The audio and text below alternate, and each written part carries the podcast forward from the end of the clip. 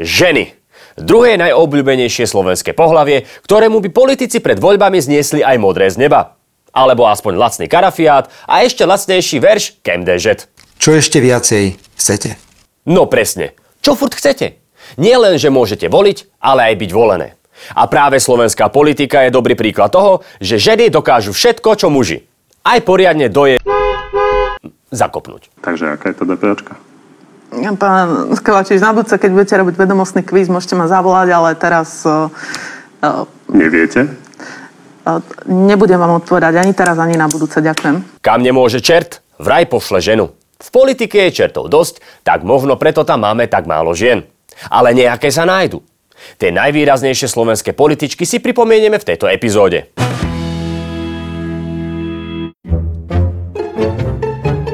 Brutálna Brigitta. Železná lady. Takto volali slovenskú političku slovenské médiá. Brigitta pôsobila v SDL za Dzurindovej vlády. A aj keď pojem ľavicový ekonóm znie trochu ako oxymoron, tak práve ona nám ukázala, že ekonomická reforma nemusí byť len zvyšovanie daní. Do povedomia verejnosti vstúpila po prevrate, kedy akademickú dráhu opustila, aby ako politička postavila základy fungovania ekonomiky nášho štátu. V roku 2000 získala od časopisu Euromany prestížnu cenu pre najlepšieho ministra financií. Bývalá ministerka financií sa preslávila nielen doma, ale aj v zahraničí. A dotiahla to až do Európskej banky pre obnovu a rozvoj. Wow. Čo je všetko veľmi pekné, ale ani zďaleka sa to nechytá na revolúciu, ktorú do slovenskej politiky priniesla... Anna Malíková, neskôr Belousovová, bola prvá žena, ktorá bola na čele Slovenskej národnej strany. Táto strana inak vznikla už v roku 1871, čo je rok, v ktorom mentálne žijú skoro všetci jej členovia. Belousovová dokonca vystriedala na čele strany nezničiteľného Jana Slotu a priniesla do SNS chýbajúcu slušnosť, odbornosť a noblesu. Máte nejakého politika alebo političku, ktorej fandíte? V súčasnosti? Fandíte? Áno, na Slovensku. Sebe. Srandu si robím. Slušnosť a SNS to spolu ide asi ako kapustové strapačky a 20-ročný koniak. Môžete to skúsiť, ale pokazíte jedno aj druhé. Belousovová bola vlastne len taký Slota v sukni. Ale aspoň tým Slotu v gatiach poriadne naštvala a to nie je málo. Tá pani to je zrúda. Kisucka nána, ktorej proste šibe. A ani ona mu nezostala nič dlžná. Hľadaj si kanál, do mesiaca v ňom budeš musieť chodiť, lebo uvidíš, prídu ti rozbiť hubu. Slota si teda založil vlastnú stranu, pravú SNS. Ale po pár rokoch Slota s Belousovovou zistili, že Kisucka nána a žilinský sedlák je vlastne dokonalá dvojka. A pravá s falošnou SNS sa znovu spojili. Tak Pán Boh neochraňuje. Prosím, jedno prvenstvo ale ani Belousovovej nikto nezoberie. Bola to prvá politička, ktorá dala facku Matovičovi. A to ešte o celé 10 ročie skôr, ako ho chceli prefackať úplne všetci. Prišla ku mne, opýtala sa, donesla mi tam noviny a článok, teda, ktorý som písal, teda cez víkend do schránok. A ukázala mi ho teda, že či som to písal ja, že keď som podpísal, ja som to písal ja. A že teda, že či ona je pre mňa Ančou. A že keď som napísal, tak asi áno. Fuk, a už aj to bolo. Všimli ste si to aj vy? Je skoro 2 mesiace od volieb a stále tu ako keby niečo chýbalo. Ani raz sa ešte neriešil zákaz interrupcií. Ale môže sa staviť o liter omšového, že ten zákaz príde. Nie, ja nemusím, ja už ho vidím. Áno, ďalšia Anna z nášho výberu sa o to určite postará. Poslankyňa Záborská, známa aj z obľúbenej relácie Milujem Uhorsko, nerozumie feminizmu, lebo sa narodila ešte pred jeho vznikom. A tak si vybrala zákazy interrupcií ako svoju životnú a zároveň jedinú politickú agendu. Ja som sa rozhodla, že pôjdem cestou pomoci. Áno, nechať si obmedziť reprodukčné práva, to je pomoc, po akej túži každá žena. Na druhej strane, ženy sa sťažujú, že chlapi sa starajú do ich materníc. Tak teraz to konečne robí žena. A ľuďom sa to zase nepáči. Slovákom sa fakt nezavťačíš. Záborská v každom prípade do politiky patrí. Síce do uhorského snemu v 19. storočí, ale patrí.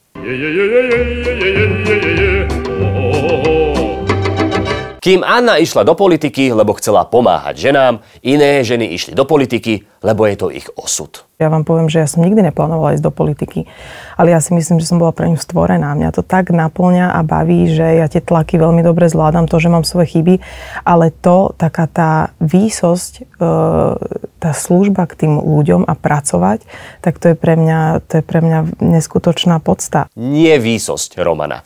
Výsada. Ale to nevadí. Slovná zásoba nie je to, prečo si Romanu v politike chováme. Romana do slovenskej politiky priniesla niečo, čo je tak zúfalo chýba. A síce smiech a uvoľnenie.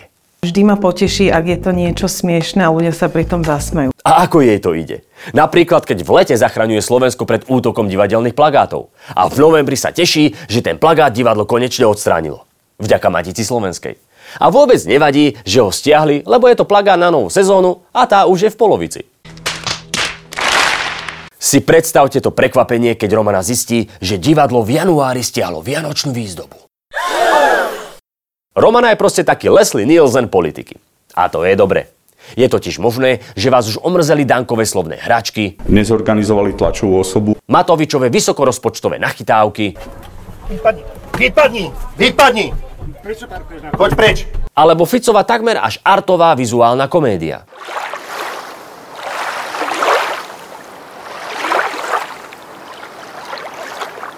A tak je tu vždy Romana, ktorá poteší úprimným a sviežým pohľadom niekoho, kto síce nevie, kde je, čo tam robí, ale aspoň si to poriadne užíva. Ďakujem. Ešte neďakuj, lebo ani ona sa nevyhla trápnemu politickému hejtu. PS vraj vyzerá ako casting na Hory majú oči tri. Film má inak podtitul Požírač mozgov a o požieraní mozgov by sa dal urobiť jeden drsný vtip práve s Romanou. Ale my budeme tí láskavejší a radšej sa pozrieme na filmy, kde by si mohla sama zahrať.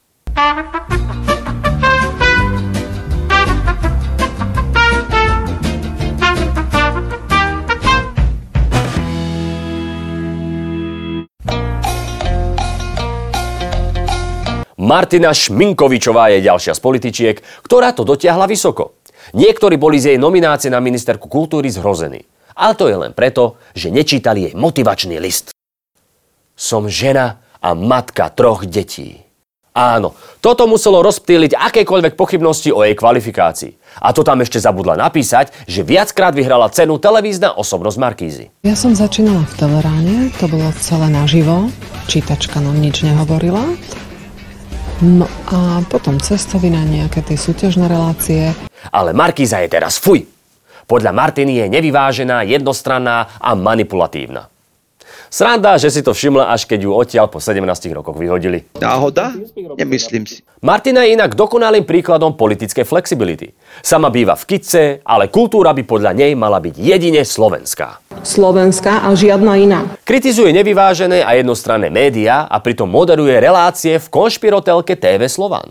Dejiny nielen Slovenska a Európy, ale možno, že aj celého sveta. Takéto niečo si asi nepamätajú. No a v neposlednom rade bojuje za tradičnú rodinu, hoci sama je rozvedená. Nech nám je útechou, že Martina sa so svojou mentálnou výbavou vo funkcii ešte riadne potrápi. Ako influencerka, ktorá musí produkty otvárať jednou rukou.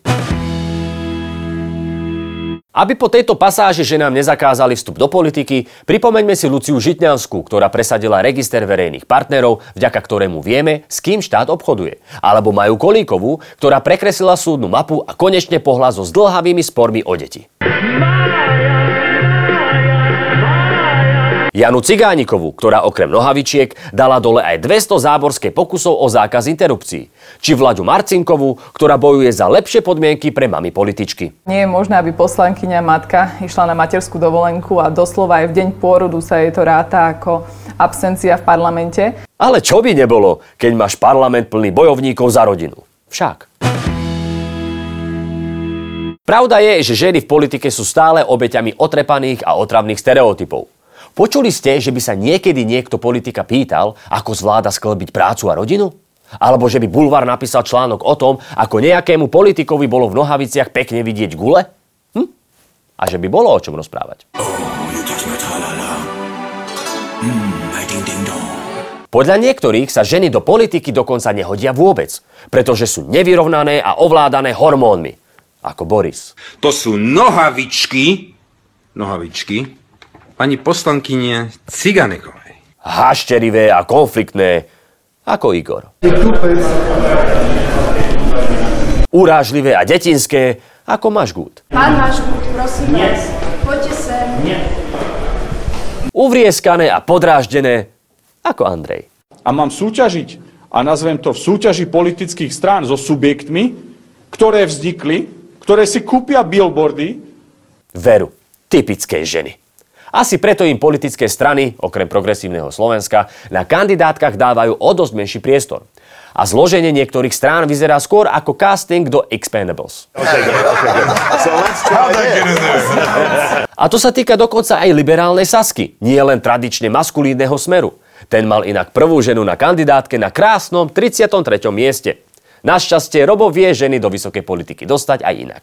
Napríklad Katku alebo Majku. Podľa bývalého diplomata, ktorý pomáhal pripraviť návštevu Roberta Fica u nemeckej kancelárky a prezidenta, bola prítomnosť Márie Troškovej na týchto stretnutiach podľa Nemcov problémová. Preraziť v Smere svojou šikovnosťou sa podarilo asi iba jednej žene. Raz za pár mesiacov chodím aj na také odbornejšie zásahy, väčšinou je to botox. Z odborných zásahov by sme Beňovej namiesto botoxu poradili ušno-nosno-krčné.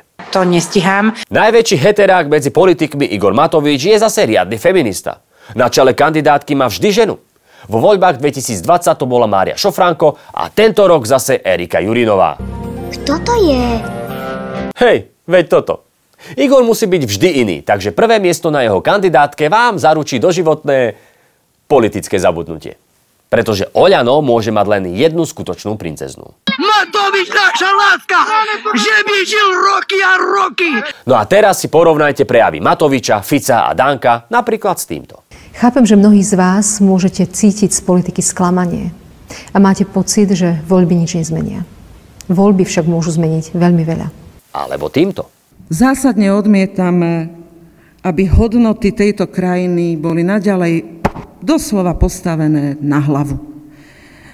Aby sa solidarizovalo s bohatými, aby naopak sa zabúdalo na tých, ktorí pomoc potrebujú, aby sa rozdávalo tajne celým priehrštím bez toho, aby občan mal čo len trošku informácií, ako sa s jeho peniazmi narába.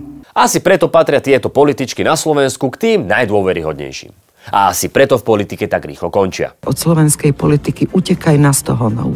Radičová bola v politike asi o polovicu kratšie, ako na ňu potom Fico nadával. Takže to vyzerá tak, že slovenská politika nie je nielen pre ženy, ale pre všetkých normálnych a príčetných ľudí. A to je škoda. Preto ak ste žena a chcete ísť do politiky, choďte. Ak nechcete, nechoďte. Ale ak si len myslíte, že na to nemáte, tak si spomente, že v politike prerazili aj Romana s Martinou. Určite nech nejdú ženy do politiky, ktoré sú rozmaznané, ktoré sú z cukru. Ja by som si najviac odporúčila športovkyňam, aby išli do politiky. No a keďže je v slovenskej politike žien málo, tak na záver sme to trochu genderovo upratali.